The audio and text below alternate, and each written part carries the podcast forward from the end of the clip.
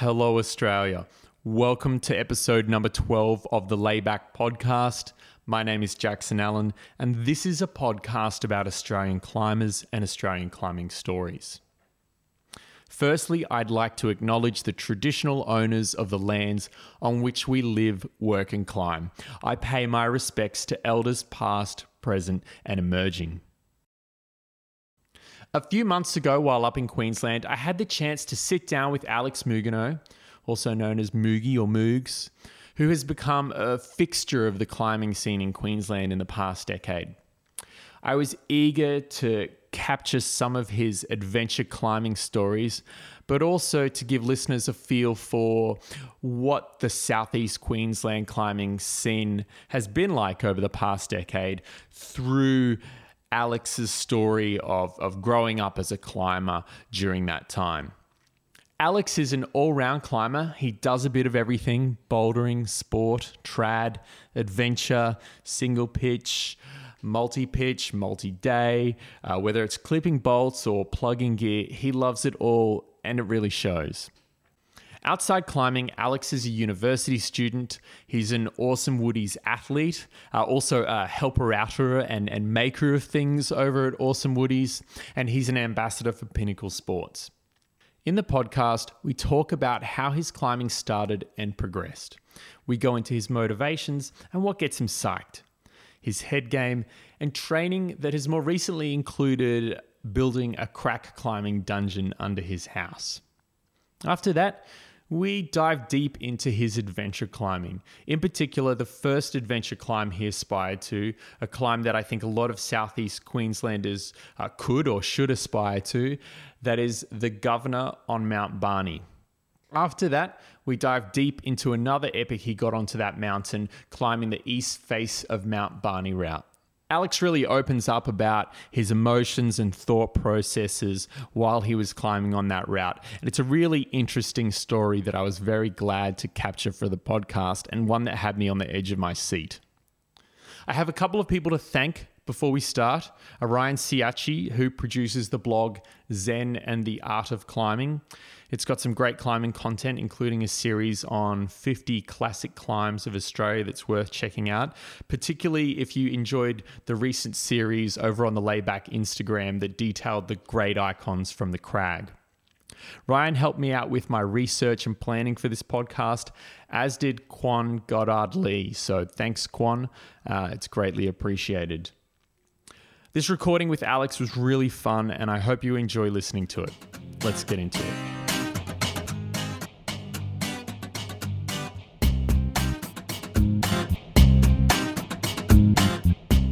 Sitting here in the uh, Toohey Forest, Mhm. right? Tell us about where your climbing journey started.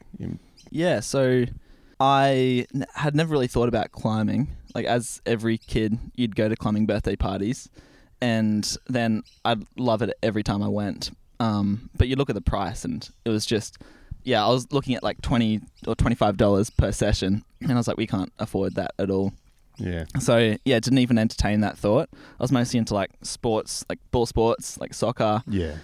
and then gymnastics as well when I was real young, and um, and then climbing sort of just started. Just it was a total random thing, like event occurrence that happened when at the start of grade twelve, and I was just riding my bike along the base of the cliffs at Kangaroo Point, because here in Brisbane we have yeah a cliff right in the city.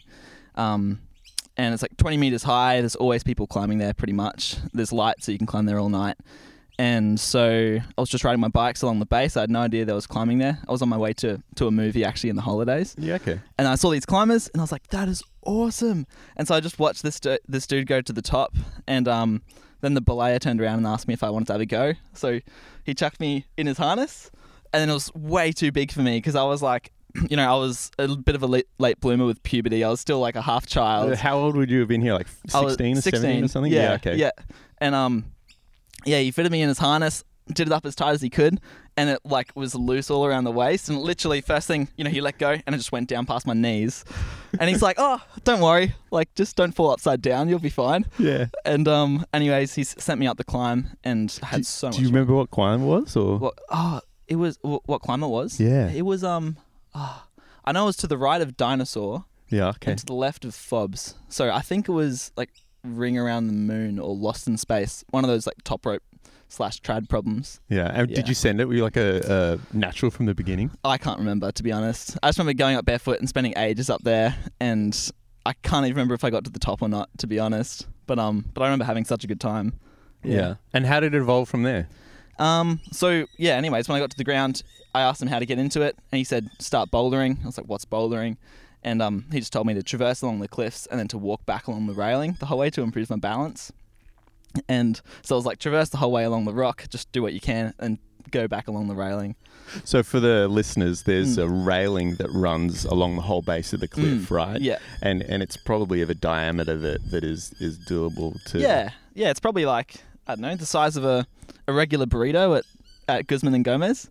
yeah, subtle plug to Guzman. I'm gonna have to edit that out. Oh, no, no. no, I'm joking. So you're, you're sponsored by Burrito Bar or something. yeah, that's right. but okay, so so did you? So you got into that? You were doing the traversing, and Yeah. actually, were you actually doing the the, the walking? yeah, the on railing one. Yeah, on we the got bored of that pretty quick. Yeah. Um, okay. And 'cause I, I haven't really been that much into slacklining and stuff, so yeah, got got pretty bored of that. Could you do the whole traverse? Could you do the whole KP N- traverse? not at first. Like we we got to there was one section at the start just after the around the world boulder past Mhm. the trees that was we found super super tricky, and then there was another section further on where the only way we could find to do it was to climb like four meters up, and it was getting a bit sketchy for us back then. So, um, Yeah. so yeah, we couldn't do the traverse. We were like total pretenders. So, like I, I went back to school um, after the holidays finished, and found a couple mates who were interested, and I had, yeah, three other mates. One who was he had a rock climbing birthday party the year before, so I was like, I know he's keen. Yep. The other one, and this was at the Rock Indoor Climbing Centre that used to be in Browns Plains, that might be opening up again. Um, but and then I had another mate who also went to that birthday party, and he was my rival at the birthday party. We had we had um they played put us through this game of like musical. It was sort of like musical climbing, musical chairs, Okay. and you'd run around this big rock tower in the center of the gym, and they'd put music on, and they'd turn it off, and you'd jump on the wall, and it was just me and him left, and um and so we, we ended up neck and neck, and we we both won it. They didn't choose a winner, and so when I was picking my my crew of climbing, I was like, all right, he's in, because you know he was my my fellow winner of musical climbs. so you're like 16 and putting together this elite squad of, Oh, yeah. of beginner climbers. Only the best, only the best. and is this the that gym that you're talking about? Is this the old urban climb in West End or no, this is the Rock. It was oh, the Rock? yeah, the Rock in Browns Plains, and it was like fully air conditioned. Oh. And really nice. Nice, nice. Yeah. So you got this crew together. Yeah, and, the last then- person on the crew is Kwan, and he's the only Kwan. one that's still climbing. Yeah, and I think Ah. you met Kwan. Yeah, I've met Yeah, Kwan. Yeah, we yeah. climbed here in Toohey Forest the other week. So Yeah. yeah. And um, and Kwan was the he grew up in Armidale in New England, and so he wa- he actually was climbing with one of their uni clubs when he was like a young teenager, and he had Hmm. climbing shoes, so he was obviously in. Yep. Yeah. he has some. He has the gear. Yeah. He has a pair of shoes. But he was trying to convince us, like in our first couple bouldering sessions, he was bringing his mythos, and he's like, "Guys, you need to get climbing shoes. Like it's the way forward. You can use all these tiny edges." And then us three, we were like, "What are you talking about, mate? You don't need shoes. You can't crimp with your with shoes on. You can crimp with your toes." And so there was a bit of a rift in the crew. Uh, already on the Yeah. like like the first ethical dilemma was to wear shoes or not Or to not, wear yeah. shoes. Oh, Yeah. Okay. And where were Ah. you climbing? so yeah, it was just just Kangaroo Point and then Toohey Forest here. Toohey And Forest. so we'd catch the bus or the train to KP, and then we'd walk from the, the station to, to Kangaroo Point and just traverse barefoot and then go home. And then we found out about the crag, and then we, we I spent like a lot of my like time in classes at school. Like we had this Comtech class, and I would spend most of it on the crag, making a list of all the climbs I wanted to do. And we found out about Toohey Forest, and I just live. I, I grew up maybe five minutes down the road, so so I came here, and then um we were bouldering here a lot, and then I started coming in before school. Yeah. Were you guys using pads as well at that time, or No, we had this foam mattress that we just. I used a bit of rope and I fashioned it into a backpack. So like I folded it in half with the rope, and then I used some of the straps as backpack straps. And then sometimes if if mum could drop us off, she'd drop us off. Or a couple times we walked like I don't know two or three k's from home to the forest just to boulder, and just to do a bunch of like VBs and V zeros, and then walk home. Yeah. And w- was the were the boulders kind of really defined then back in w- when this would have been 2012 like 20, 2013. 2013? Yeah. So were the were the boulders really defined when you went on the crag? Were there a lot of problems that you could already go and do? Mm, yeah, heaps. So, like a lot of problems have been put up in southeast Queensland, but not too much at Toohey Forest. Like most of it's been established, Okay. um, and so there was plenty to go off. yeah. Okay. Mm, From the get go. Yeah. All right. yeah. So you guys were coming out regularly to uh, uh, to Boulder, Mm. and and uh, how did it grow from there? How did it move? So we we found out about you know top roping, and that we could go and set up our own top ropes. And we looked at the top rope kits at, at the climbing stores, and we're like, "That's way too much." And we looked at the courses, and we're like, six hundred bucks for a course, five hundred bucks. I can't do that." You know, we didn't have any any money, and so we just hopped on Gumtree, and like every day, I'd be searching up like top rope kit, top rope kit, and we found one for 200 bucks and so we split it four ways between all of us and it came with two harnesses two pairs of shoes and then a figure eight device like no no normal belay device it's just like a figure eight abseil device and then a static rope and a dynamic rope. And um so I emailed the guy. I'm like hey we we're like we're a bunch of 17 year olds we don't actually know how to set this up. Can you teach us as well? And so he just he brought us to the top of the cliffs and he taught us how to set up the top rope um, showed us a good climb and and yeah, then we were just top roping for ages, and we'd just set up one line, and then we'd climb like the line that we set up on top of, and then the line to the left and the right, and just you know take nice pengies, pendulums, and um, and then go back up when we were sick, and then move the top rope somewhere else, and it would take us like an hour to set up the top rope because we were so gumby. Like I couldn't, I, I learned how to tie figure eight, but I was so bad at it. Like I just, yeah, I was so I don't know how I got through those first little stages. So there was never a course at the gym for you. There was never a you never had someone who was say qualified uh, officially who taught you how to No. tie knots, how to No. how to set this whole thing up. No, it was just like just YouTube and then people. Like the community is so nice. Like I remember when we I really wanted to start lead climbing about like three or four months into into climbing. And then my, my other mates were, were a bit more measured and and said that like no, we should do a course to learn properly. Yeah. But I was like, screw that. You know, everyone else is leading. We're here like suckers at Kangaroo Point doing like one top rope line or two top rope lines in five hours. And like, whereas every, we're watching all these lead climbers around us do like five or six lines in one session. And so I thought that we could sort of piece it together ourselves. And, um, but I ne- never pulled the, um, pulled the trigger. And then, yeah, for example, this one, there was an American pilot was just in Brisbane for like six or seven hours uh, on a stopover, and he came down and he wanted to have a climb. And he's like, "Hey, Jubes, can you can you give me a belay?" And then we're like, "Oh, we don't know how to lead belay." And he's like, "Oh, no worries, I'll teach you." And he taught us how to belay, and that was our, our first time lead belaying. And um, then he taught us about lead climbing and how to put the drawers on, how not to backclip. And we learned the basics from there, and then just taught ourselves. And the community is so nice that you can at the start we were just going out and asking people and if we weren't sure about our top rope setup we'd walk along find somebody and ask them and i remember topping out a climb at Brooyar in that first year and finding that i didn't i didn't realize that there weren't anchors that you had to top belay over the top of the cliffs Yeah. and I was like, crap, I do not know how to top belay. I didn't even know that was a thing. And so I top out, and there weren't even any bolts. There were just these two dead stumps. And I was just confused about what to do. And so, you know, you just walk off and you find somebody, and you're like, hey, I don't know what to do. Can you teach me? And most people aren't going to say no. Yeah. And so that's how, yeah, I learned how to top belay. Yeah, it's, it's a good community around Kangaroo Mm. Point, right? And there's a lot of Mm. people that regularly go there and Mm. climb on weeknights, and Exactly. so there's always someone there to kind of learn from. exactly. Yeah. Yeah. Yeah, so it's good. Yeah. Okay. So that like KP was a big part of your early climbing in that first kind of year. Yeah. Yeah, and definitely. Toohey Forest. and Toohey. Yeah. Yeah.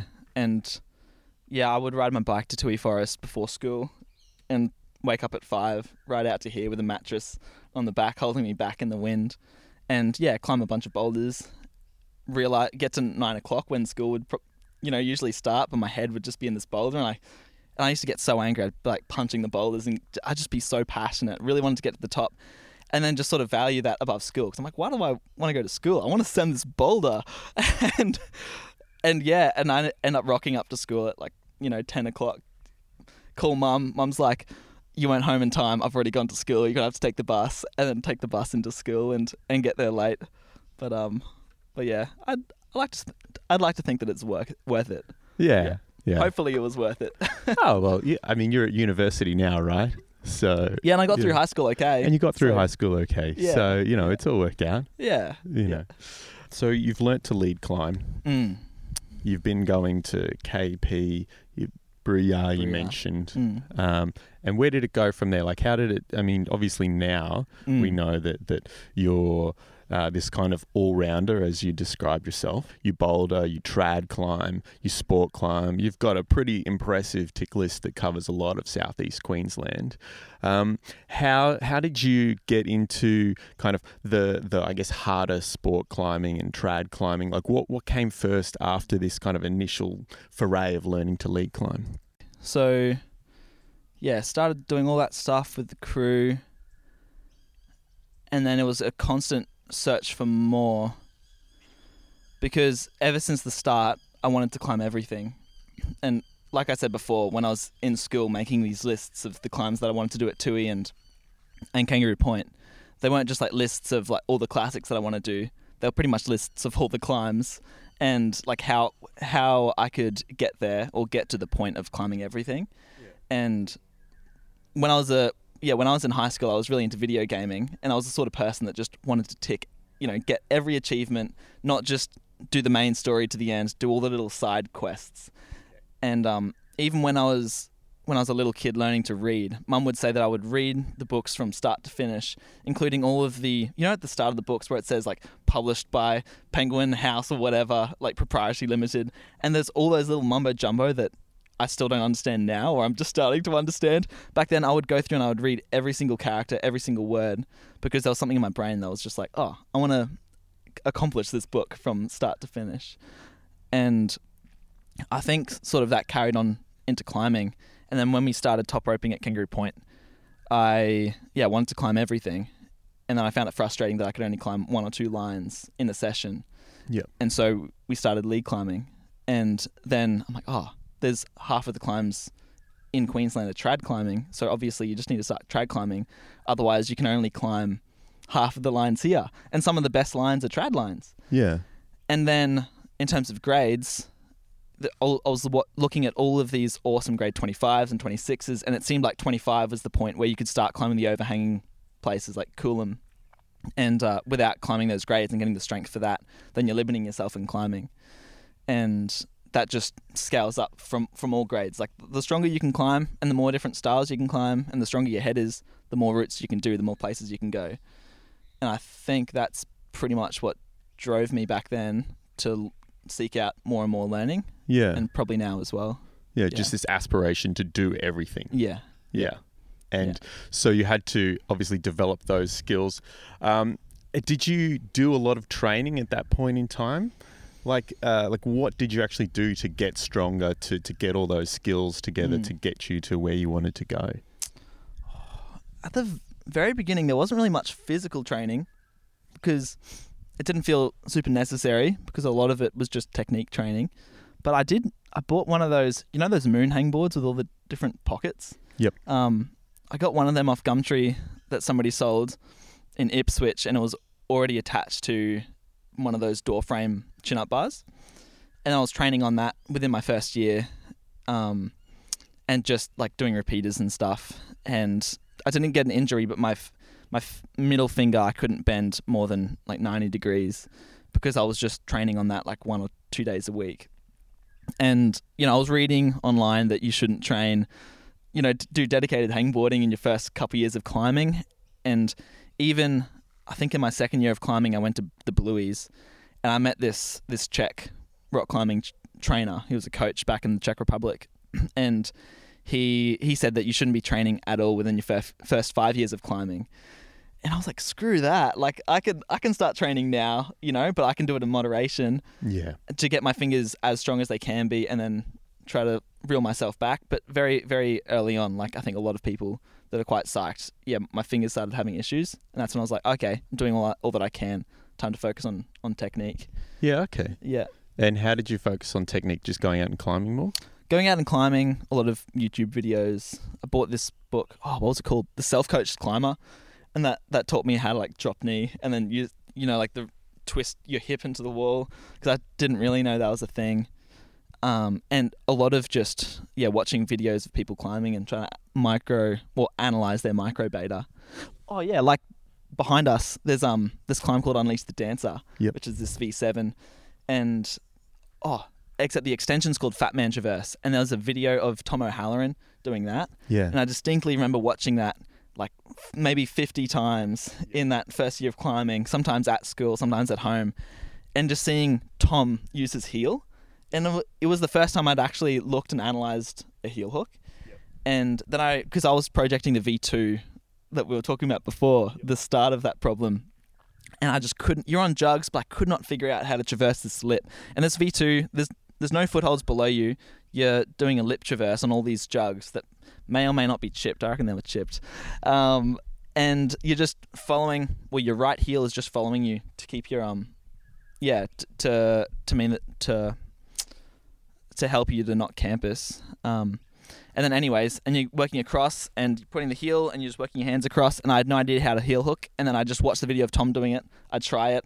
I'd notice that he's you know pointing his his big toe off to the right to engage the calf, and he's pulling with that when he moves his hands, and then he's cutting loose. And when he's cutting loose, he's keeping his feet in so that he's, you know, so that to bring his center of gravity in closer, so he's not swinging out. And I was just watching all this, and this you can just learn from watching other people. And but it's only if there wasn't that video of Tom doing that, then it would have taken me ages to learn. It's just because there's so many resources online. Yeah. Yeah. So you're hangboarding and obviously bouldering in Toohey Forest a lot, which is going to get you very strong. So that brings a strength element to it. You're uh, you're watching technique, reading books, that sort of thing to develop the technique. Uh, what about your head game? How did that develop? Because you've done some quite bold ascents and you've got quite a good head game. How did that come about? Um, I I wouldn't actually say that I've that I've got a good head game. Like, and I think my belayers over this past year would agree with me in that I I get so so scared on on runouts when I think I'm there's a potential for me to fall. I'm fine on a run out if it's in a territory that I know that I'm not going to fall. So that if it could be, I don't know, up to grade 18 or grade maybe 20 territory, depending on the style. Um, if it's like slabby or vert, and I'm okay running it out because you're in the mind space of there's no way I'm going to fall. As long as I keep my head, I'll be cool. But if I'm doing, and you know, that could be over territory that's like ledgy and whatever. But if I'm climbing something steep and clean, like the fall is clean, there's there's no real danger or risk to you if you take like a big 10 meter or 15 meter fall. But if I'm climbing and on holds that are a bit small and I'm like I could slip off this move and I'm second guessing my my stability where I am, then I get really really scared. So I could even be three meters above a bolt and like feeling that I could fall, you know, on a climb that's close to my limit, and I'll be really scared and I'll lock up to the point that it restricts my further climbing. Um, yeah. And how do you work through that? Because clearly you've been able to. Yeah, I'm still still working on it. Like, Mm. yeah, like a couple times this year, I've just frozen up and I haven't been able, been able to go through. Like, I was really trying to. I've been trying a route called Pokomoko and the Valley Girls at Frog, and I really wanted to do it ground up, and yeah, not rehearse it on top rope at all. My first goal was I'm just going to rock up there. I'm going to try to do it ground up, and just to work on my head game. But I found that the moves were just that hard for me that I, I, I felt like I couldn't perform at my highest with that extra fear of of the big falls, and they weren't even that big. So I ended up, um, like not proud of it, but I ended up bailing from that ideal and then jugging up a line and then you know swinging in, clipping the next bolt, and then trying eat most of the sections on top rope. Apart from the crux down low, but the top when the bolts start start to get a bit more space and the clips are quite tricky. Yeah, I just rehearsed that on top rope. Um, but I'm still working on it, and I'm finding that it's just exposure, really. Like I can rationalize the falls as much as I can in my head, and I can think that okay, I'm going to take a six meter fall, but it's into space. It'll be totally cool, and that helps to an extent because you in the in the moment there, you can you can analyze the situation and say this is safe, continue, or this is not safe, continue and don't fall, or this is not safe, don't continue. But to an there comes a certain point where you just need to feel that fall because your mind can understand it, but you can't really understand it completely that it's safe until you take that fall and you learn. And so it's just yeah, falling practice really. So most sessions out there, if I'm feeling a bit nervous, I'll go up, go above the bolt, and I'll t- start to take a couple falls to try to yeah train that and make me understand deep down that I'm going to be okay. Yeah. Yeah. Yeah. Mm. But you also do a lot of climbing through territory, which would be a do not fall situation. Yeah. Yeah. Yeah. So how did I get that head game? I've had Mm. In my research this podcast someone describe you as being very optimistic. do you tend to just kind of jump in and then maybe worry about dealing with it like when you get there or Oh, definitely. Yeah. Well, I'm I'm 100% an optimist. yeah. Like I need to introduce more realism into my life. Yeah. Um, and I think I'm getting slowly better at that. And climbing with a good friend of mine, Ryan Siacci, and with with Kyle as well. They're both more on the realism side of the spectrum, and Ryan is very, very much a realist. Um, some would say potentially pessimist, but like definitely more Yeah. a realist. And um, so that's been good to reintroduce realism in, into my climbing a bit more. But yeah, I do I do completely believe that you don't know what an ex- what a uh, an experience is going to be like until you're actually there, faced in front of the beast. You know, because it could it could be nothing, and often it's just things in your head are just working around in, in circles and circles and circles, and you're making a bigger deal or a different deal about something than what it is.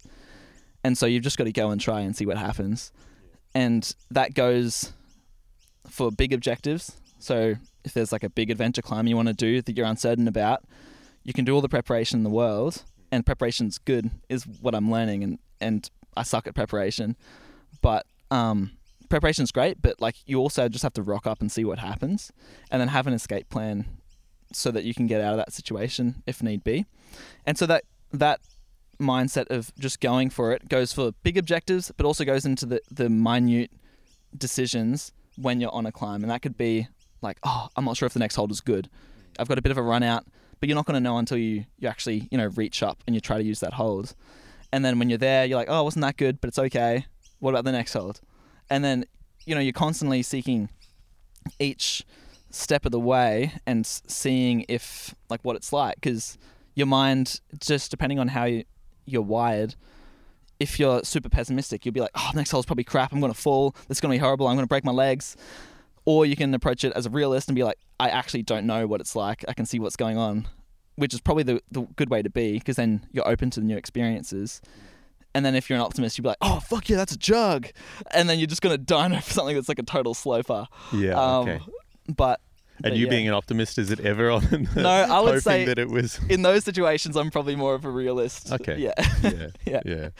yeah Look, I want to talk a bit more about adventure climbing because it, it is um, something that you do a fair bit of, and, and we'll get to that. But uh, getting back to this this training side of things, right? And uh, um, uh, we just came from your place. Uh, you've got a full woody downstairs now. You've got like a uh, you've set yourself up a crack for a lot of like crack training, right? For uh, um, and that's mostly training for frog.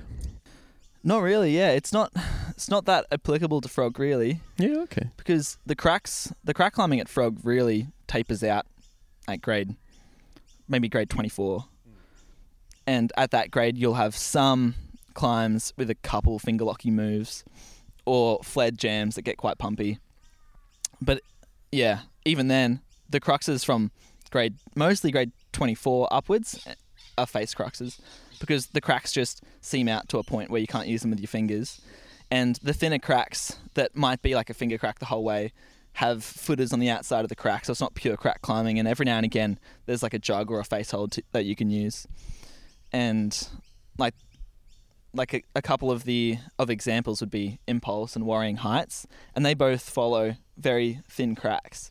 And if there were no face holds at all, they'd be these awesome crack test pieces at like grade 26. But there's face holds all over them. That's just the nature of the rock. So so my the crack dungeon's not really for for that training. Mostly for roof cracks in um in other areas. there's not there's not too many roof cracks around. But definitely the wide boys has like, you know, Has like rubbed off on you. yeah, it Yeah. planted the seed of psych um, in me and a couple other mates as well, like Kyle and Dan and Max and Simo for for roof cracks. Um, but yeah, there's a couple around. Like there's there's one out in Passchendaele that we did last year called Trivial Pursuit. Yep, that's Just- a boulder problem. It's a boulder problem, but it's probably you start at the back of this cave, and it may be like a six or seven meter roof crack that starts off like fists, then goes into full off width where you're just or you're just hanging on by heel toe cams and you're just shuffling them along in this big sort of flared groove, and you can't get any hand jams in or or arm bars because it's so flared at the bottom. And then after that, it goes into a couple more fists, thins out to hands, and then you've got some real thin flaring hand jam moves um, towards the end, and then a feet first finish, and that like got me so psyched for roof cracks. And then at the start of the year, I was just asking around for any other roof cracks and piecing together different cracks that we found over the years. And I made this list of all the local roof cracks within like a three-hour radius that we know of, and there's for sure there's more out there. How far through the list are you? Oh, didn't even get to start No, because because I got injured from all the crack training. from all the crack training. it was so sad. So, because you live with other climbers, yeah? Are they all climbers in your house, or No, neither of them. No. No. It's- okay. it's- one of them was one of the the OG original crew. Yeah. Um, ben, but he he stopped climbing within a couple years, and he got into parkour and, and other stuff. so a lot of local climbers come around to your place to train. Yeah, yeah, a couple. Yeah, Yeah. Yeah. Okay. yeah. That's good. So yeah, we are having crack sessions start of the year and a couple woody sessions. Well, half woody sessions is so tiny. That that little woody. Yeah. Yeah. But yeah. Oh well, you've got to make do with the space that you've got under a typical Queenslander, right? Yeah, that's right. Maybe for the other people in the country who haven't been to uh, Queensland, uh, Yeah. do you want to describe what a typical Queenslander is? Uh, it's pretty much a house raised up on stilts. And I think the idea behind them was to provide good ventilation under the house to keep it nice and cool. And then in some areas, it's good for flooding as well because it means that the rest of your house doesn't get damaged. Um, but in my case, it just means that I've got a space to train. It's like a perfect space for your crack dungeon. Yeah. Yeah. And, yeah, a place to scream under the floorboards so my housemates upstairs can be like, what the hell is going on? Because some of those, to get psyched on, on those crack sessions, you just need music that pumps out, that rages, and that rages louder than your body's telling you no. And and then you're just like, you know, sometimes you're just shouting to get through it. And we'll just have like four or five people under the house just like screaming at each other. And there's no because the Queensland is it's not like underneath the house is boarded up. It's not soundproofed or anything. Like the whole house can or the whole street can hear. And so I'm yet to talk to anyone about what they think about what we do or what goes on down there. But yeah, I don't really want to ask. Uh, so this list of cracks, are a lot of them established cracks, or are you going out there trying to develop new roof crack climbs in Queensland? Oh, they're they're all new. Like there aren't any, as far as I'm aware. Like there could be some secret stuff, but um, yeah. As far as I'm aware, there's no established roof cracks around. Really, there's there's this old steep off width out at Mount Edwards called "Comfortably Numb." It's like the I think it's I think it's a Pink Floyd song, and um, yeah, it's this this 21, but it's like this traversing steep thing that you can just get like little knee jams in the whole way across to traverse. That's one. Apparently, there's a roof off width out in Sanford somewhere that Eric Straw is currently trying. Yeah, I, I, I found it in this um in this old rock magazine. You know, have you seen the rock magazines? And at the start, they've got lists of first ascents. No, Oh, yeah, I, I got. I, I- I feel shame. I Yeah, should know this, should, right? yeah. Like, I make an Australian climbing podcast, and I don't know about this list at the start of. Ooh, I think I think it was just in. I can imagine being there in the 80s and 90s, Yeah. and then just getting the magazine and pouring through the start, and tr- you know, seeing all Yeah. the first. I'm sure all the Cl- Queenslanders were looking at the New South Wales ascents and seeing exactly what went down. Yeah. And yeah, some of some of us up there would have been like, "Oh, damn it, they've put up a 25 or a 28. We got to we got to one up We got to do something about that. Yeah. Yeah. But I um Vertical Life ran this promo at the start of the year where you could buy heaps for a discount for quite cheap. And so I bought a whole stack of them and I was just pouring through those first ascents at the start, just trying to see what happened in Queensland back in the day.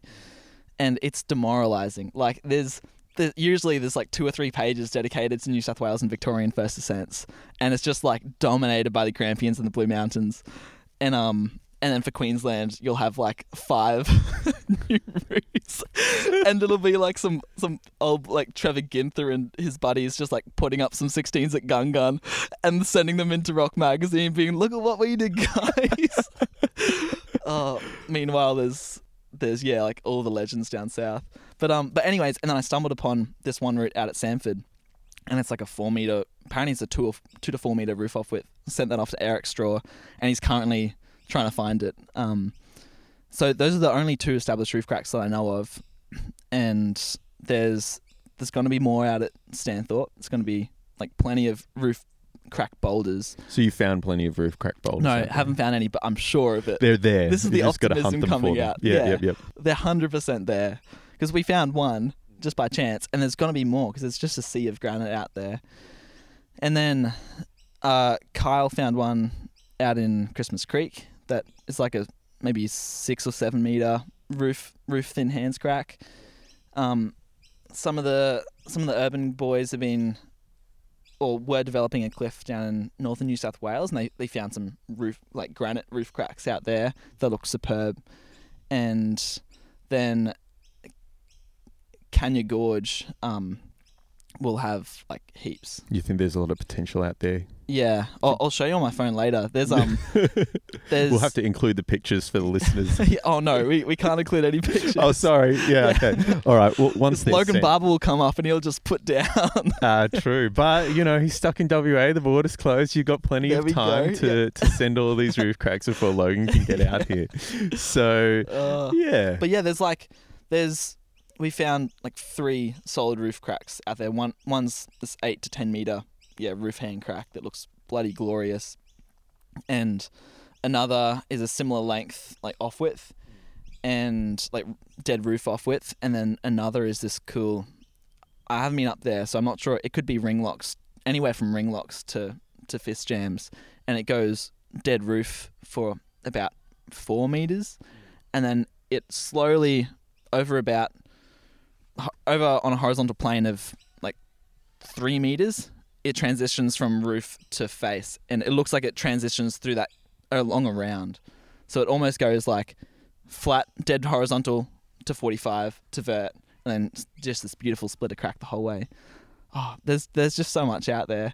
And then some guys out at Stanthorpe have found this 12 meter finger crack that's tilted back at I don't know about 30 degrees, 25 degrees.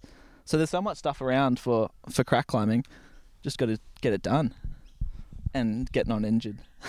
not get injured. Yeah. Oh, hopefully that hand will heal up soon and you'll be able to get stuck into it. Yeah. Yeah. Mm.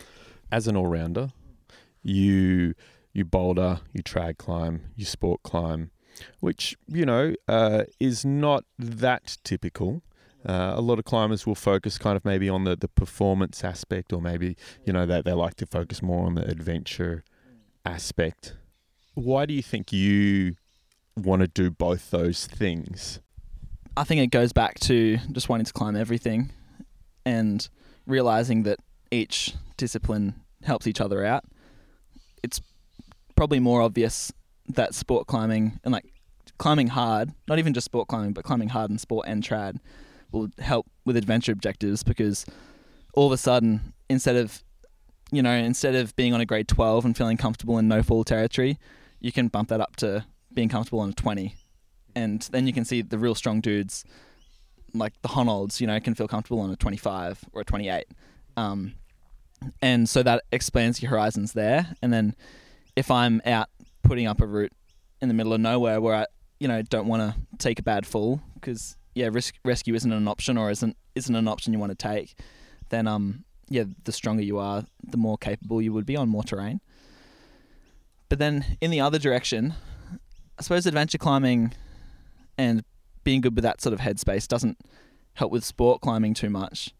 But um but it's just fun. yeah. I don't know. I just want to climb everything, so that's why I do it all. But it definitely I think it affects my performance in both. Like if I was just sport climbing and just bouldering, I'd be way more motivated to train and I'd probably be climbing I, I don't know, you can't say, but I feel like I could be climbing like 33s or something if I really devoted myself to it. Hmm. But you don't have an aspiration for that, or Uh, I, I do, but not an aspiration that's big enough to to sacrifice the other parts of climbing. So, like, take this year for example. Um, this year's been a, a bit of a tough year with with other things in life, like family and love life, and um, and so that's that's made me shift my perspective a bit more. So I haven't been climbing so much, but then when I have been getting out climbing, I've been prioritizing the things that I want to do, and like this year, me and a friend have been, um, you know, we spent a couple weekends developing a, a cliff, and it was adventurous. You know, like the first time to find the cliff, it took us like five year, uh, five years, five hours. five hours? That felt may as well have been five years. It was so, through gnarly bush and felt like it took ages. Where is it? Um, it was in the Gold Coast hinterland. Okay. Yeah, and so the the bush through there is like real rainforesty and really thick vegetation and just vines everywhere.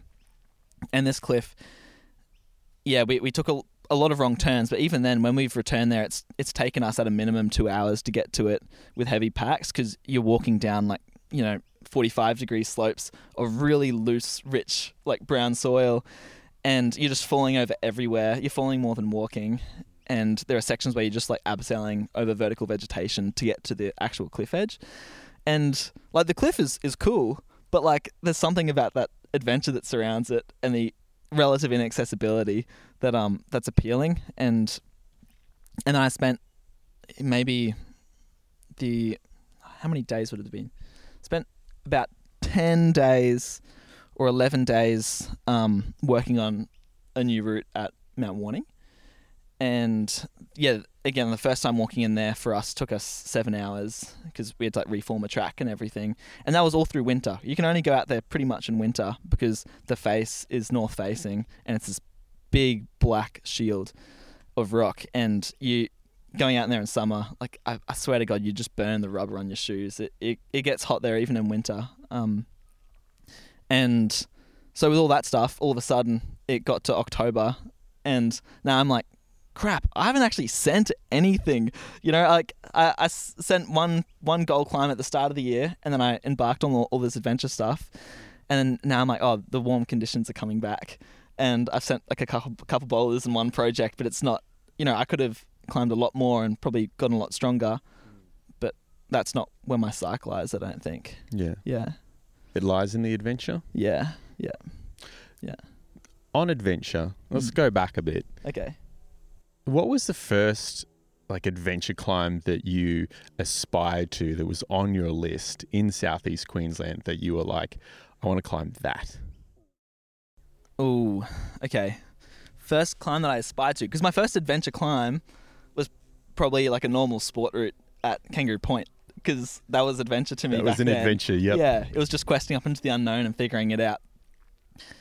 And then once those that sport climbing started to become known, then I was looking for the next thing. And probably the first big adventure that I, I aspired to was oh actually I'll I'll wheel it back a bit. The first adventure climb that I aspired to do was Black Orpheus, which is an entry level trad climb at uh, Mount Tibrogargan. And it's three pitches. It's grade twelve. It's got a couple long run outs, but it's it's quite achievable. And when myself and Kwan did our first sport multi pitch, we were watching these traveling climbers do Black Orpheus at the same time. And this dude placed a hex and he did like a 10 meter run out. And we were just like, holy crap, that's gnarly. And and we just learnt that was our first multi pitch. We practiced making anchors at the local campsite just on this bit of chain in between these two fence posts. And we returned a year later and we did Black Orpheus. And that was really nice step. And the next adventure climb and the truly like the one that felt like true adventure was the governor. And the governor, for people who don't know, is uh, the longest sport multi pitch in Queensland at the moment, and it's 320 meters long up the east face of East Peak of Mount Barney. And Mount Barney is the the tallest peak in southeast Queensland. I think it's the third or second. I think Mount. Actually, I've I've got no clue. Uh, Maybe I I want to say Mount Superbus is taller, but I don't actually know. Fair Yeah. enough. But it is the governor is sort of well known and something that a lot of people aspire to. Yeah, definitely. Yeah. And Mount Barney is like our mini hiking mecca. You know, if people want to go climb the mountain, Mount Barney is what they aspire to, and they try to do every ridge up there. Yep. And the the governor is really the the most easily accessible climb on Mount Barney because there's maybe 10, 10 routes, but it's mostly just long, adventurous trad multis that have been climbed by like five people ever Yep. or had five ascents, sorry. And yeah, so the governor, it's about nine or ten pitches if you link them well. And the crux, it's got three grade 22 pitches and it's quite sustained the whole way up. So most of the, the I think the, the average pitch grade is about grade 19. But it's really well bolted. Um, it's had a couple bolts added recently in the last couple of years um, to get rid of there were these two runouts that were just illogical. So somebody went in there and added some bolts, and so it's a bit more accessible now. But it's still an adventure. Like you've you've got to hike up anywhere between three and a half and five hours, depending on how lost you get finding the ba- the base of the wall, and then the walkout is similar distance. Yep.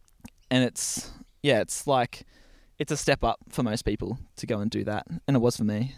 Yeah. How did you build up to it?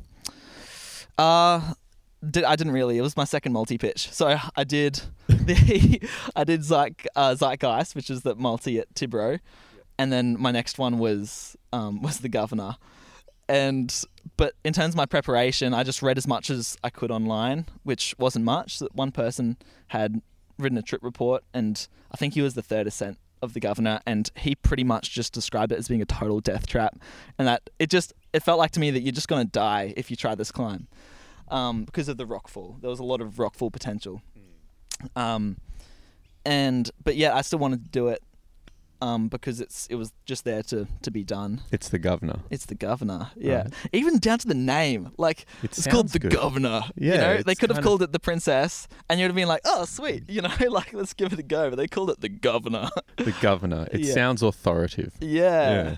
and I was just, you know, yeah, the name just makes you feel like you go up there and you're gonna get governed. You know, It, it's it's a climb that a lot of people aspire to, right? Yeah. A multi-pitch climb that's kind of in that grade range. That, Yeah. that it's accessible. and and because of the peak, and you get to the top of the peak, Mm. and you do the hike off, it's Mm. it's uh, it's quite an experience. That's How right. did you guys go? Did you get governed on the governor, or we got, yeah, we we got governed for the most part, and then we governed it back. Oh, yeah? we showed it who the real governor was. um, no, no, it was, all right? We probably need to put a little bit more detail to Yeah. this. So so did, was like an early start, early in the morning, or Yeah, so so about two weeks before we went for it, myself and Zach did a recce hike. So we walked some water up there, and then found the base of the climb, and then Prusik back out, and because there's this little thirty meter rap that you need to do to get down to the base, and then. And then yeah, went back, and I thought it was just gonna be me and Zach, um, because we were bros. And then he invited four more people, and we had a party of six going up there. So three parties of two on the governor? on the governor. Yeah, which wasn't wasn't a good plan. Like No. you just move so slowly. Yeah. And anyways, we we returned there a couple weeks later, and our plan was to hike up it on the ridge, so that we can have a real early start the next morning.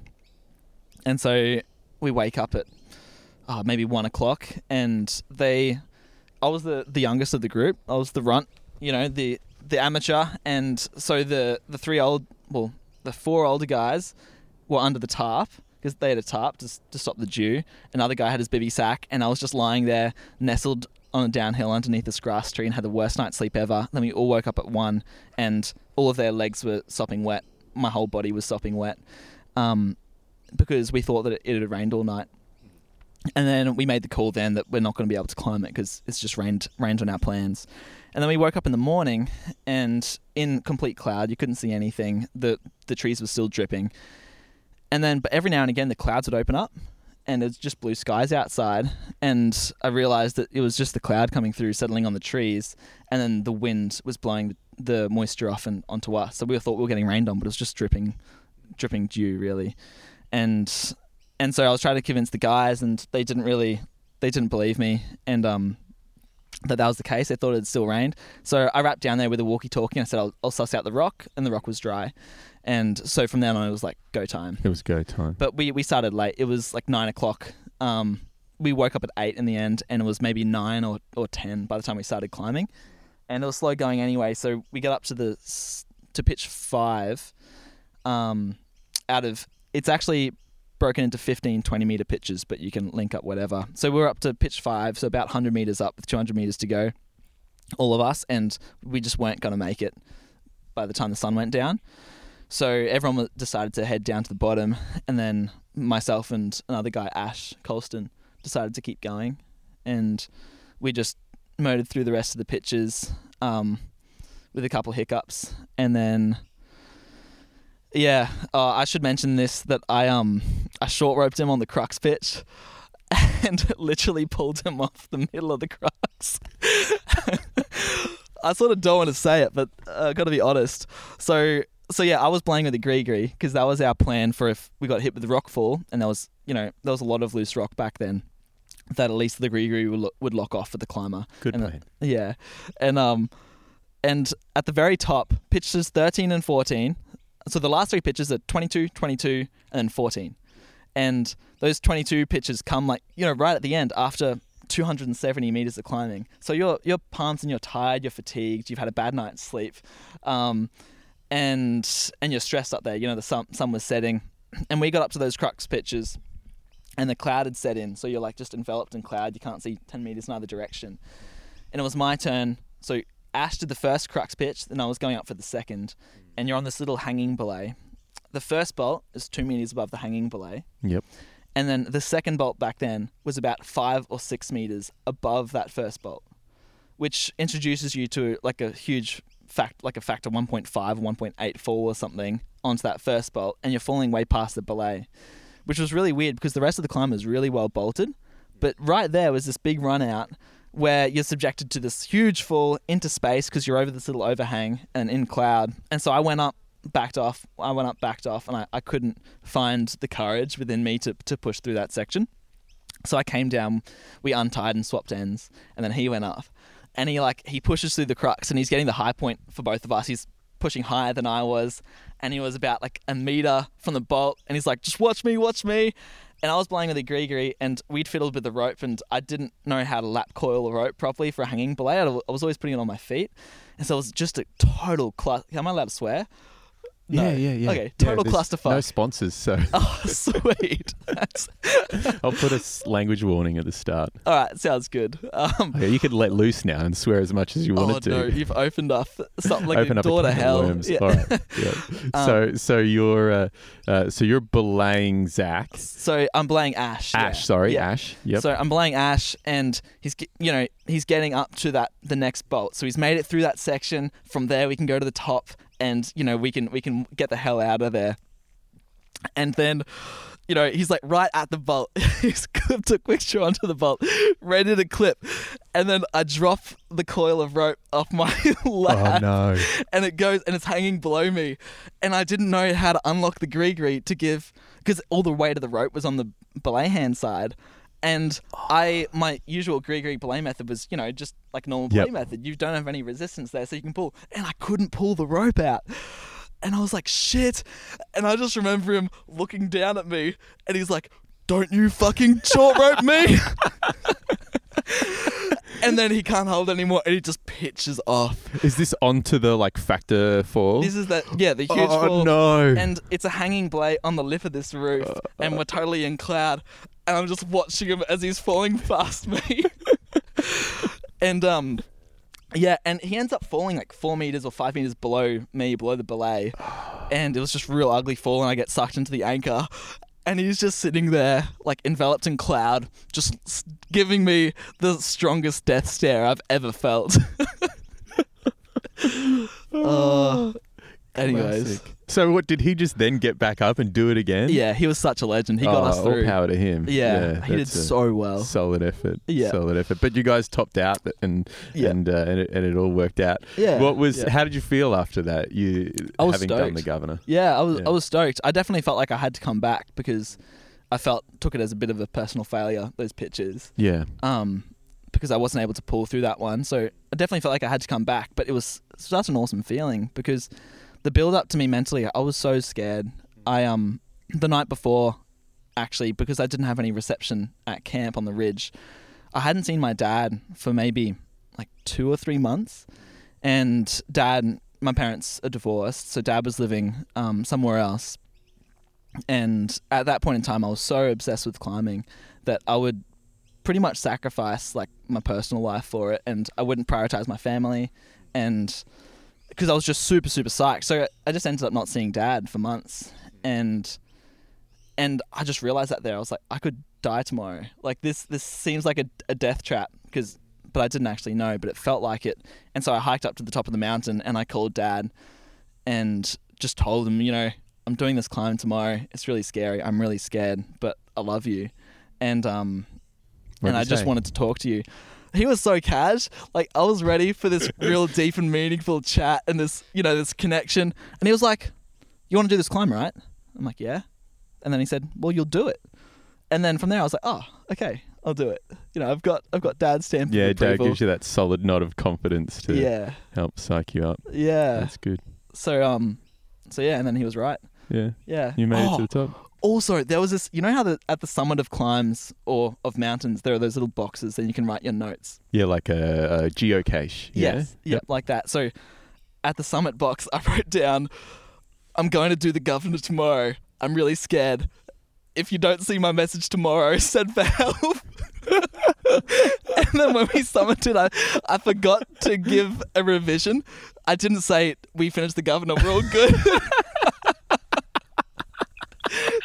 so some poor soul's gonna maybe like come across this and be like, "Oh no, there's someone stuck on Yeah. the governor." There's a skeleton there for the last five years. I mean, that I guess that shows you how how good of a precautionary measure that is. Right. Putting a, a note in a geocache that someone might check every few weeks. Yeah. Like, oh, we've been waiting here a few weeks. Thanks for coming to rescue us. Yeah, now that true. you found the message in the geocache. True, I should revise my, my risk management. Let's let's talk about another experience that uh, you've written a bit of a blog on, and and that uh, Okay. people have told me to ask you about okay. on Mount Barney, and that's the East Face Mount Barney route. Oh, Yeah, okay. Because Yeah. this turned into a bit of a uh, well, it was an experience. Mm. So not to lead the witness, but tell us a bit about it. What what what? Uh, w- w- tell us about the route for, first of all. so the east face of Mount Barney was put up in the mid 60s by I think it was Les Wood, Don Groom, and oh man, I'm really sorry, third dude. There's a third dude. That was all. The it, fact that you can remember the others is is valiant. So continue. it may have been John Clemens, um, but they they were like, you know, everyone seemed to be adventure climbers back then, but they'd Mm. put up uh, a fair few test pieces on Tibrogargan Mm. beforehand, and uh, and yeah, the, the east face is some people call it the east face chimney. Um, it's the cent- line of central weakness all the way up the face, and it was the first line to ever climb the whole face. And there's there's only two, the two lines that go up, the governor and the east face. And for decades, people have been hiking up Mount Barney, and multi- you know, there's so many people said that it's unclimbable. Like the east face, like nobody's going to do it. Um, and then these guys just went up and they bossed it. And but not a lot of people climbed it. Um, back in the day, probably there were probably more than I, that I'm aware of. But out of you know, in the last 20 years, I know of like three parties that have been up it. Yeah. and there are probably more because those sorts of old school adventure climbers they you know they don't sing their own songs and they're not so much on social media. Like there's there's probably some old you know crusty 60 70 year old dudes going out there and putting down every week. Um but but yeah it's unlikely. And anyways it's seldom climbed it's very adventurous there's not much description like route descriptions online there's all there is really is the old 60s topo and their their pitch descriptions but all, all the measurements are in feet, and all the shrubs that they they talk about aren't there anymore. Like they've either burned or they've just washed washed away. These are belay shrubs, I believe you call them in your blog. Yeah, belay shrubs. Yeah. it sounds really secure. Yeah, no belay anchors. Yeah, there is actually one one bolted anchor, and I think it was because I think people had abseiled down the line before putting it up in the '60s. But don't don't quote me on that. But um, but that's just yeah, that, that's what I've been told. So what made you want to climb this? Oh, it was just I don't know, it was just there. it was on your list. It Yeah. to be done. Yeah, I think definitely. I'd be lying if if I said that it wasn't appealing. That yeah, not many people had done it. Yeah. And who were your partners for this? Liam Quest. Boyle. Liam. Yeah. Why Liam? Oh, we were just we were homies back then. You know, we were like even now like we're best mates, and back then we we're we we're at a place where we could climb with each other every week, and we were like adventure buds, trad buds, and um, just really good friends. And back then there was there was really nobody else that I'd rather go on on an adventure with. He was the first, my first climbing partner that I f- truly felt had my back, and I think he truly felt that I had his as well, and so that just I just felt really comfortable with him. Yeah, and um, because yeah, I've never I've never really been one to just go out go out and climb with random people.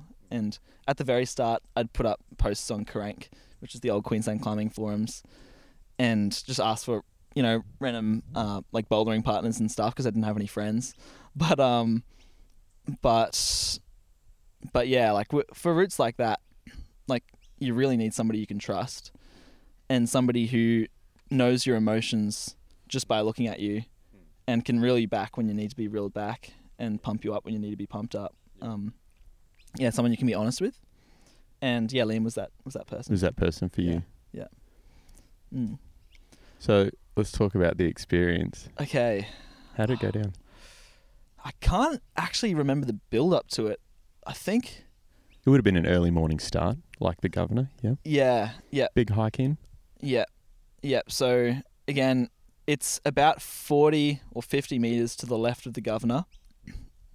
And because the east face is divided up into two main sections, there's the left hand side, then the weak central weakness of of the east face route, and then there's the right hand side that the governor goes up.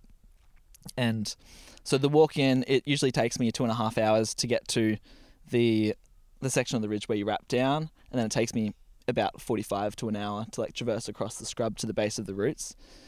And so I think we started at something like four thirty in the morning. Um, and we hiked up feeling really good. Um, get down to the base of the climb, feeling pumped, and we start the route at maybe eight thirty or, or nine thirty. And yeah, first pitch we start soloing like the first the first pitch, and then we get to this point where we're like, okay, this is stupid. So we we rope up mid solo, and then continue up. And the first pitch goes fine. Second pitch, you're traversing over this over this beautiful slabby rock with co- quite good rock for Mount Barney because it's it's usually quite loose. And you get to this belay that's a single carrot belay, and then I think I had two stacked hexes back in this little cavelet. So belay him up, and that was that was a bit a little bit spicy because the carrot didn't look in good shape, and yeah, stacked hexes that leave a bit a lot to be desired. Yep. And then the third pitch was Liam's. And this is when you actually enter the weakness, the main weakness, because there's this, and the weakness is maybe, it's like a dike, or there are these two dikes that run up, one on either side. And so the main sort of weakness is like this maybe five meter wide runnel that runs up pretty much the whole way. And following the old school pitch descriptions in Topo, they said that for pitches three, four, and five, you're going up and you're just linking up different shrubs as your belays. Except they don't bloody exist anymore. So Liam's going up and he's like, surely this isn't the shrub. And the shrub is like, you know, the width of my index finger. And he's like, surely this isn't it. And so he's just questing up, questing up. And it was really like scary pitch. He did he did such a sco- solid lead, but super super scary. Poor gear, like friable rock because that east face cops a lot of water runoff. Mm-hmm. And and yeah, really friable rock. And he, anyways, he gets through. He ends up linking pitch three and four, and he gets to this like little dodgy semi-hanging belay behind this like semi semi-detached block, and just none of those shrubs existed. And I get up there and he's quite rattled, and I'm rattled for him, and it I think it was like 1:30 by that point. So because it was a long lead, and that sort of territory, if if you're rattled and if you're just wandering around and there's not good gear and you're trying to find gear on your way up, you're not moving quickly. No. And so it was like maybe 1.30, 2 o'clock there, and we're having a chat, and we're seeing if we can head down, um, just like rap off potentially. And so I leave the decision to Liam and about whether we're going to continue or, or head back. And and Liam just you know like we both shed like a bit of a cry and um because we were quite emotional. And then Liam was like, "Nah, let's go to the top." It was only later that I found out that that was because he thought it'd be too more dangerous to rap off. Um, it wasn't like a yeah, let's do this. It was like let's let's escape via up. you know. Yeah. So you were in at that point.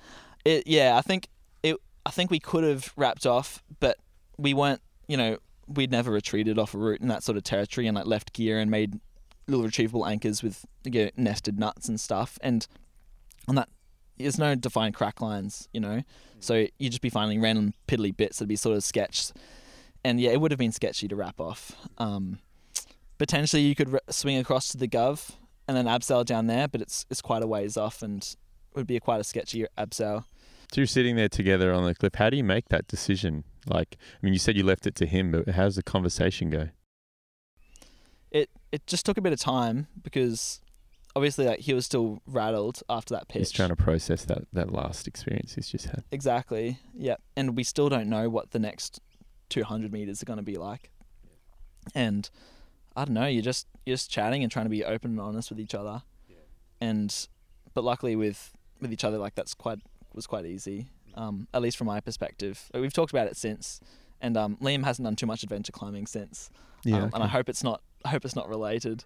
Um, he's in the navy now, but but yeah, so we're just sort of chatting about it, open, honestly, um, and then like getting emotions out because I think it's important to like not let the emotions fuel it completely, Yeah. because that can really um, like throw out your mind and your rational thinking. And so just waited for those for that to subside, sit, chill out, have a bit of silence, and um, and then yeah, try to think about it logically about the options of retreat and to continue. And like I, I'm always keen to continue, and that's something that I'm I'm trying to curb because it's not always the best option to to finish off the route. Sometimes it's it's the better option to just retreat. And but I'm always like keen, like let's go to the top. This is what I've set out to do. Want to do it. But uh, but I didn't want to like just push Liam too hard, and so I left it up to him. Yeah, yeah. I don't think that was too much to it. So you made the decision to go up. Yeah, yeah. And um, and then once that decision was made, I'm like, yep, we're doing this. Then it was just like, okay, game on. And it was like two o'clock, and there's maybe four or five hours of light left, 200 meters of unknown, you know, adventurous territory to go through. And I, I knew I'd be leading the rest of the pitches because, yeah, like it just it'd be like a miracle for Liam to overcome that and continue up in similar terrain. And then so game on, we start going. Next pitch goes okay, so do a little mini pitch five. There's go up to the dodgy bolted anchor, and then from there it's this weird traverse across and then down into this into the big gully because that that central weakness at that point slabs out and it's just like this m- like matted vine mess below you. So you sort of down climb and jump onto that, and then like just claw your claw your way up these vines, and you get into the back of this big like this deep cave. Have you have you been on Ag- uh, not Agamemnon Lamplighter at um, Arapiles? I haven't been on Lamplighter yet, Okay. but I know a lot of listeners would have done Lamplighter. Yeah. The classic on Yeah. the back of the Pharos. Yep. Yeah, yeah. So so Lamplighter is this like five meter roof chimney um, in Arapiles, and it's sort of a similar vibe to that. Like you get in the back of this like big deep cave. There's no gear in the back of the cave. Your last gear is the bolted anchor, which is like 20 meters below you or 15 meters below you. And so if you fall anywhere in there, you're just falling down this like viney matted mess and just just launching off the end of that matted mess into into the abyss. And then from the back of the cave, you have to start chimneying up and then chimneying out this like maybe six or seven meter roof chimney. And at the start, your your feet are spread on either side, and you're just trying to find some gear above you. There's I remember placing this gold cam, and placing it right above my head, as far as I could reach in the back of this pod, and being like, "Oh, yeah, I think that's good." Giving it a pull, pop, just like rock breaks. All the choss falls out. Place it again, pull it, pops. Place it again, pull it, and then it stays. And you sort of like give it a bit of a bigger pull, but not too big because you know it's going to pop, and you just leave it there. Um, but you can't place gear too early in the chimney because then you've got massive rope drag because the rope's running all the way in the back and then back out. And then between there and the lip, there's had maybe one or two shitty micro cams, then right on the lip of the cave. And by that point, at the start, you're you're doing like full stem with one foot on either side. Then it narrows out to a point where you can get your, your butt on one side and your legs on the other side. Mm. And and then right on the lip, before you have to exit that, that chimney stance, there's this one little pod with a fixed hex in it. And it's got a cord out, but the cord is it's like this old black cord that probably wasn't black when it was placed and it's like crusty and you just know that it's not gonna not gonna pull. You know, like if if there's been cords sitting there for 30 years with UV damage, often in my experience, if you clip it and you give it a pull, it's just going to fall apart. And so, yeah, I'm pretty sure I clipped it just, you know, just um, just in case. And then next to it, I could get one seemingly solid wire. It was like a little blue DMM offset that I put sideways and twisted, and it felt bomber. Um, and so clip that, and that's really my own my only good piece in Between you and the belayer. between me and the belayer. And are you are you like are you feeling worked at Yeah, this point? Like how- Absolutely. yeah. Yeah. Um, because that emotional build up as well before that's that's sitting on my chest. Like I've it's not like I've been able to totally dispel those emotions. I've also got like a worry that I won't be able to get to the top and get my mate Liam to the top Yeah. and um and myself mm. and except at the same time I'm trying to focus on gear mm. and like climbing safely and taking my time but I'm getting tired. Like I I reckon I spent about three hours on that roof chimney pitch just like chimneying out chimneying back chimneying out chimneying back. And then on the lip just there are a couple like weirdly bouldering moves right at the lip of the chimney to escape it that I just like found it really hard to commit to because knowing that my only real piece good piece of gear is this one nut between me and the rope is running all the way into the back of the cave and back out. So if everything else pops, in hindsight, maybe I shouldn't have placed any of that stuff. But if anything else pops, then I've got all the slack being introduced into the system. And even if that one nut holds, but everything else pops, I'm falling down into the matted mess of vines below with rock below it. And then if that nut pops, then at that point I was above and to the left of the belayer by about 20 meters. So you, you're taking a 40 meter whip, like straight onto the belay and down this like ugly chimney and really not knowing what's going on. Um, so yeah, that was that was definitely on my mind. Um, but again, it's easier. It's not like cutting edge climbing. It's not like I was pulling through grade 26 moves. Like the hardest move was between grades 17 to 20. So it's like it's doable. And in the chimney, that's a spot of respite. You can just chill with your feet on one side, your butt on the other, and you you might just be sitting in the hallway like a kid, you know, at home, like chimneying up the up the corridor. So so you can use that to sort of collect yourself. And I remember geeing myself up to commit, and I found a sequence that looked like it'd work. And it was the first time I was going to actually commit to get out of the chimney, and like I, just this jug blew. Like there was this one jug at the lip of the chimney to get out, and I thought it was good, and then it blew. But thankfully, I didn't fall. Like I was still jammed in well enough. Mm. And then working, it's such a slow process for me working that stuff out because I try one move and then I get really scared and I go back, rest, try the next move, get really scared, head back. Um, and and then anyways, the the sequence ends up being and sorry for ruining the beta for anyone, but like You're ruining everyone's on site. oh shit, maybe I shouldn't. All right, if you're gonna climb this and you don't want your beta ruined, Yeah. I'll I've already told you all the gear, but yeah, just like stop listening now and skip the next half minute. yeah. Okay. All right. And then I figured out the sequence where I had to I had to pop around the other way, and I had to do there was a shrub out maybe a meter out, and I had to do like swing out and do this karate kick, and then jam my foot between me and you know between the the, the chimney and the sorry, or I'll explain that again. So I've got a so from the chimney, I've got to swing around the other way, and I get my hand on like these couple couple small holds for both hands, and there's this shrub about a meter out of the chimney, and then I just have to karate kick my foot to stand between the chimney and the shrub. And then from there, you're solid. You know, you can like rock onto that shrub. And it's a little shrub, maybe it wouldn't be bigger than than my wrist, sort of thing. But it's bomber enough, and um, and then you can rock onto that and pull in, and then there's there's this crack that you can escape the chimney with. But it just took me ages to commit to that that karate kick. Because if you had have dropped that karate kick, it would have been a fall. It would have been a fall. Yeah, it was like a it was a controlled kick. It wasn't like it wasn't like some out of control It was control not this gym Bruce problem. Lee stab into the air, uh, No. hoping at nothing. No, Yeah. it was sort of like like the free solo, you know, Alex Honnold's kick on Free Rider at that crux. You sort of like just put your foot out and falling into it, but it's committing. Like if you miss the shrub, then you're god. Um, But you hit the shrub. but I hit the shrub and it was good. Um, and then you could get out, get some more gear.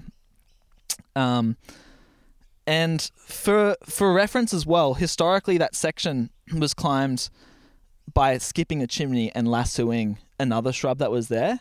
So that apparently there used to be a shrub lower down on the side um, that was quite bomber, and you would literally lasso it from so below you'd aid past it. and you'd aid past it. Yeah, so you'd lasso it, climb up your rope, and then continue through. But that shrub that was there had seemingly disappeared. Like I couldn't conceive of any way to lasso the shrub from. so where it was. were you then the first person to climb through that chimney, or had it been? No, No. it'd be- it'd be done. I Phil Box and and another guy had climbed it on I think the 50th anniversary of the route. So you and knew like- it was doable. Yeah, knew it was doable, and it was it was reputed to be about um, grade seventeen. Yeah, um, and then yeah, get to the top of that pitch and find this little trad belay in this runnel, and it would have been I think I spent three hours on it, so it would have been like five thirty or something, and we knew the sun was about to set, and then. But the only way was up there. You know, we're, we're committed. How many pitches have you got to go then? Ooh, so I think that was pitch five. No, five, six. I think that was pitch six. And in the in the description, they they list each pitch from pitches one to six, and then the top four pitches they say seven to ten, because they're like you just follow this big vegetated runnel all the way to the top for like the next hundred and fifty meters, um, and it's just ugly. Like it is some of the funnest, ugliest destructive, awesome climbing I've done. And you're Um, doing it in the dark. And we're doing it in the dark, and we only had one head torch between us because we left the other head torch at the track. bloody stupid. So we'd so like we opted for the leader to have the head torch. So I had the head torch. I was sort of worried about the batteries running out, but it was all good. And then Liam had gone through the chimney section. I don't know how because he had he had a backpack climbing through it as well, and he just did really well to get through that section. Knowing that if he fell, he'd have to press up the rope, but he did really well, got through. And then for the next four pitches, I was climbing with his head torch at night, and then Liam was seconding with his phone, with his phone torch, and then using that to memorize all the holds around. And the holds were like sometimes they were rock holds, but usually you're like just grabbing grass trees and shrubs and stuff. So he's using that to memorize what's going on, and then he's climbing through that section until it's too hard to continue. Then he gets his phone torch out, and it was like you're you're in the shrub here, like in the scrub. It wasn't from memory. It wasn't like a full moon night. Like he really needed the the torch, and um, so he did really well. And to give some perspective on that last section, it was maybe what would you say that is like. Like Oh, that looks 15 like- degrees off vertical. Yeah, yeah, 15, 20 degrees off vertical. Yeah. So it was like vegetated slab for like 150 meters. And you're just like pulling on stuff, yarding on trees, like campusing. There were some sections where it was just vertical grass trees, and you're just trying to grab as much, as many blades of this grass that you can in both hands, and then just campusing up it with your feet, just like, you know, just jabbed into it, like as if you got crampons. and it's just like this beautiful, disgusting climbing. And I remember one section there was this you're just wandering up it and you there was this little chimney where three sides of it was rock and then the fourth side of it was all matted grass and the chimney was wet and you're just like sliding up this it's almost like chimneying up a slide or a rubbish chute that's all wet and and then getting to the top but it was like it was so much fun like it was bloody great um and just absolutely exhausted um, that whole time. I, rem- I remember falling asleep on belay, and don't. Hopefully, Liam doesn't Listen to this. listen to this. but yeah, I remember just like leaning against this tree, being really comfortable. You had a GriGri? What's that? You're at a GriGri, right? Um, well, we're on double ropes, so Oh, you're on I would doubles, have had yeah. ATC. Yeah, Ah. in, guide, in guide mode though. So. Ah, the, the GriGri was on the governor. I was, yeah, Yeah, okay. So yeah. you're in guide mode. In Okay, guide all mode. right. So it Yeah. was at least somewhat self-arresting. Yeah. Yeah. Um, and yeah, I remember literally nodding off on belay and waking up and just thinking, how, What time how is long it? was I asleep? So the sun had already set, and the sun like would have set that time of the year at like seventh. Oh no, it would have been winter, so like six thirty or something. You're in Um, the dark. and so at that point it was probably eight or eight thirty. mm. Yeah, And you've been going since five. been going since like 3.30, 4.30. Off that early. Yeah, because I, I think we started hiking. I'll have to look at the Mm. trip report again, but I think we started hiking at four thirty, which means that we probably woke up at three thirty or or four. Um, and and yeah, and then we get to the top, and we just like give each other the biggest hug, and we topped out at like ten or like nine thirty or something, and it was just such an awesome feeling, and we're just at the top like making giddy jokes and feeling on top of the world, not even thinking about the five hours or six hours that it's going to take yeah. to hike out of there. purely elated. Yeah, yeah, pure elation, and uh, yeah, have have some lollies, and then start walking down. And that walk down, like, usually takes five hours, but I think it took more like six or seven for us because the fatigue was unreal. Like, I've still never felt anything like it. And because we were just running on fumes, um, you know, like couple couple bites of lollies and stuff, but just the stress is so fatiguing, as well as the physical exertion exertion of all that. Didn't you find? I read maybe in the blog that you found a can of um, some kind of food that you guys like on the way down. Yeah. opened out of desperation. Yeah, there was this abandoned camp, like I don't know, like an hour from the top, and there were these two pristine cans of like Heinz soup in a can, and we were starving. And then we just look at the cans, look at each other. I'm like, yep, we're eating this. and so we open it like ravenous cavemen hobos, you know, just digging into it. And like the first half of the can was like the best soup you've ever had. and then the second half of the can, you realize that you're pretty much eating. It tastes the, the consistency is like snot, and it doesn't taste like anything because you haven't heated it up, and it was just disgusting. But you know, we wolfed it down. Um, and that probably helped out a bit. and then yeah, walking out, we were literally falling asleep whilst walking, and we're just stumbling down the track next to each other. I'd fall asleep into Liam, he'd wake me up, he'd fall asleep into me, wake me up. And it ends up being a 23 or no, 21 hour day car to car because I really wanted to just sleep up there, but Liam was like, "Nah, it's better that we just we just get out of there." And I think that was right cool because it was quite cold that night. And we get down to the car, we just collapse in the Travers Ute. Apparently, it was like a two degree night, but we I, we didn't even notice. We were so tired, just slept through it. And the burger the next day was fucking incredible. It was Like, like, the best burger you've ever had. yeah, it was such a dirty burger. I'm I'm not one for fast food, but it was bloody amazing. And then, but yeah, the next morning we um wake up to like a Facebook post by my mum. like, turns out, mum had contacted like I think David Reeve and Phil Box, just asking if they knew where I was.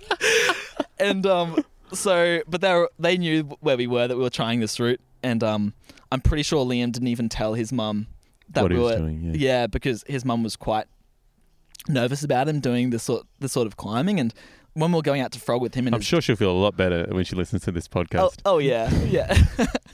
I think it's all water under the bridge now. But even when we were going out climbing to Frog with his dad, like, they, we just wouldn't tell his mum. yeah, but no, I think it was for the better. Let, let's take it back to where we were talking about crack climbing, right? You're training really hard for crack climbing at the moment. Is that kind of the the cutting edge or some of the cutting edge in Queensland, do you think, at the moment with like the development and the psych in the in the community that's going on?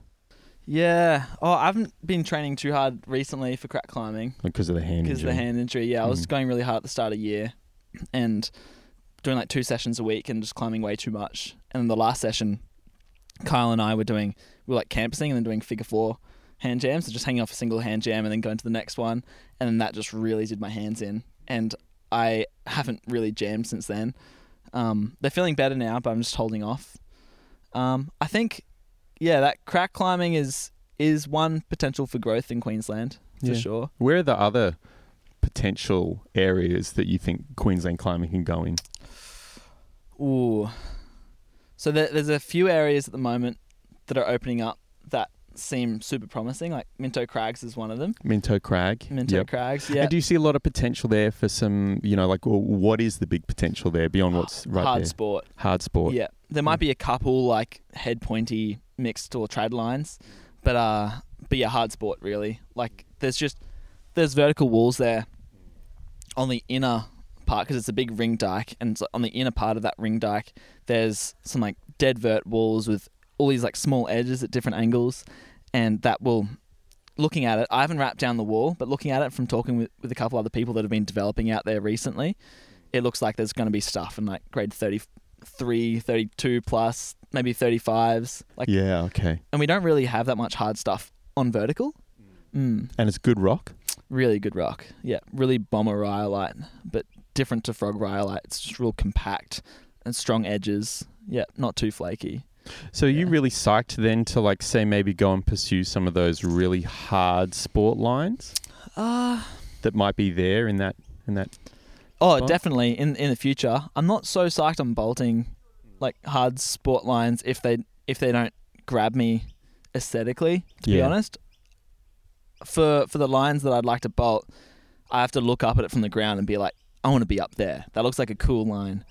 But I'm not so psyched about going to a crag and being like, oh, you know, like I could bolt like those four or five lines, and there's going to be a line there. I may as well bolt it. I'm more psyched about, yeah, going for like the real aesthetic, good-looking lines that draw me in initially, and then getting sucked into the beauty of of the actual climbing. Yeah, okay. Um, and but in terms of climbing that hard stuff, like there's enough people out there bolting it that I can sort of hang back and do what I want to do, and then once it's bolted, I can try it. You know, like if that doesn't sound too selfish, it's more like people are going to do it anyway, so I don't mind about not being that person to do it. So you don't feel this need to be on the cutting edge necessarily of development. Not, no, not really. No. No, um, You're driven by this desire to do it all. Exactly. Yeah. And I just know that, you know, if you're out there bolting something, it takes a lot of time out of your climbing. And I've had friends that have devoted time to developing entire crags and and but they're like, "Oh, I didn't actually really get to climb that much this season because I was just bolting the whole time." I'd rather like have it being a, a community effort and like finding a place and letting other people know about and having a yeah, being an, an effort to get it done more quickly so that you've got more climbing time. I just rather moving over rock, really. So what is in the future for you, uh, you know, over the next few years, do you think? Expeditions. Expeditions. That's what gets me psyched. yeah. Yeah. To where? Who knows? Who knows? Oh, I'm going to Tassie in February with, with Ryan, and we are going to try to put up some new routes at, at a cliff or a mountain called Precipitous Bluff. And it's a four day hike in. It looks like pretty ugly, like thick, dense bush. And uh, yeah, it's in the remote southwest Tasmania. And it's just, it's a 300 meter high cliff, completely like d- columnar dolerite. So a lot of crack climbing, but the f- initial 20 to 25 meters apparently is a different type of rock. So we're going to have to figure out something there to get through the initial um, blank section with no weaknesses to gain the cracks above. But yeah, so that's the next mission. Um, then next winter, myself, Dan Cox, and Kyle Addy, and we just uh, enrolled a, a fourth musketeer, Blake Stringer, are going to head back out to Mount Warning and try to continue our our climb that we tried to put up this year. And that's we're trying to do it ground up. It's the biggest cliff in Australia. It's 500 meters bottom to top, and well, f- sorry, 400 to 450 meters bottom to top at the highest section, but the route is going to be about 500 meters with it, with all its wandering, and we're trying to go straight up the biggest part of the wall, ground up, and so that'll mean like sleeping on the wall next year, hauling portaledges, having two people going up, establishing, pushing the high point further, and two people behind managing all the hauling, and then trying to free the bottom pitches, um, the lower pitches, because there's going to be some hard pitches on there. And why have you guys elected to do that ground up rather than rap it in? Oh, rap in. I've had a couple people be like, just rap in, get it done, like put the bolts in, see where the line goes. But uh, I don't know. It seems like a waste to me. Like if there's so much experience and so much to be learned from going ground up that would I would totally ignore by going top down, and also top down you might end up putting more bolts in than you need, and the line might not follow the true weakness of the climb. Because currently, the only line that goes up the main section is the Lost Boys, and that's like an absolute Australian test piece. It's a six, 595 or no, 565 meter route. So it's the you know longest continuous route in Australia if you discount Blade Ridge into the southwest face of um, oh sorry, northwest face of Federation Peak, and the way that uh, Tim Bull bolted it back in the day was just rapping down direct line, um, got to this big traverse, got to this big roof, and then opted to make it traverse and then rap down direct line. But that means that you you lose the weaknesses. So there's not a lot of cracks on the route, but where there are, you know, you're not following them. And there's often like these long slabby sections that you wouldn't go down because his rap ropes didn't go down that way. So he just bolted it and you just climb up up the, the direct line for the most part. And so this way you get to like follow those slabs and follow the weaknesses and climb a bit more naturally. Plus it's just like why would why would you not want to just quest up a wall the hardest way and be forced to live in a portaledge when you're putting it up, you know? Like it'd be a shame to to not do that, I think. And then it's also good preparation for going over and doing other ground up big walls where they might might be a kilometer high or 1.5 k's high and you have to do that. So yeah. Well, what about the other areas of your climbing, right? In terms of bouldering and, and Mm. sport, are there any aspirations there for the next couple of years? Uh, bouldering, I'd like to just climb harder. Yeah, I definitely, I really enjoy the process of bouldering, but it's definitely training for me. And same thing with sport climbing. Like I would love to to climb another thirty and to break up into those into those higher grades, because this this wall, for example, on warning, one of the pitches looks like it could be anywhere from like grade twenty nine to thirty three, and I'm I'm not sure that I can climb it. So there's an immediate example of why I need to continue training my sport climbing and my bouldering in order to further my adventure climbing potential. Because that could be the difference between freeing it next year or freeing it in 10 years or having to get somebody else to come in and free it. And so, yeah, I'd love to, to climb harder sport climbing, do some of the harder stuff at, that'll go up at Minto. Um, frog buttress, I would really like to do whistling kite and finish off Pokomoko. I'm pretty confident I can do Pokomoko now. But that'd be awesome to do because that's one of the goals, whistling kite that is, that I never thought would have been possible for me at the start of my climbing, which would be sick to to get that done.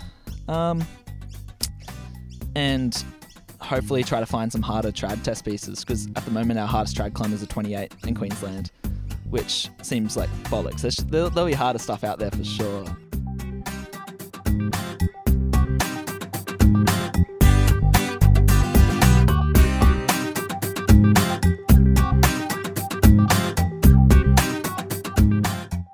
That's it. Thanks for listening, and thanks to Alex for sitting down to tell us a bit of his story. I think you can tell from the podcast just how psyched Alex is and how infectious his enthusiasm for climbing can be.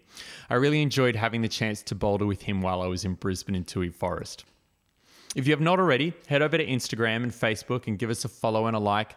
Show notes and links to a lot of the material that we talk about, uh, and links to the the climbers' Instagrams and and the online content that you can find about the climbers featured on the layback are always on the blog at www.thelayback.com.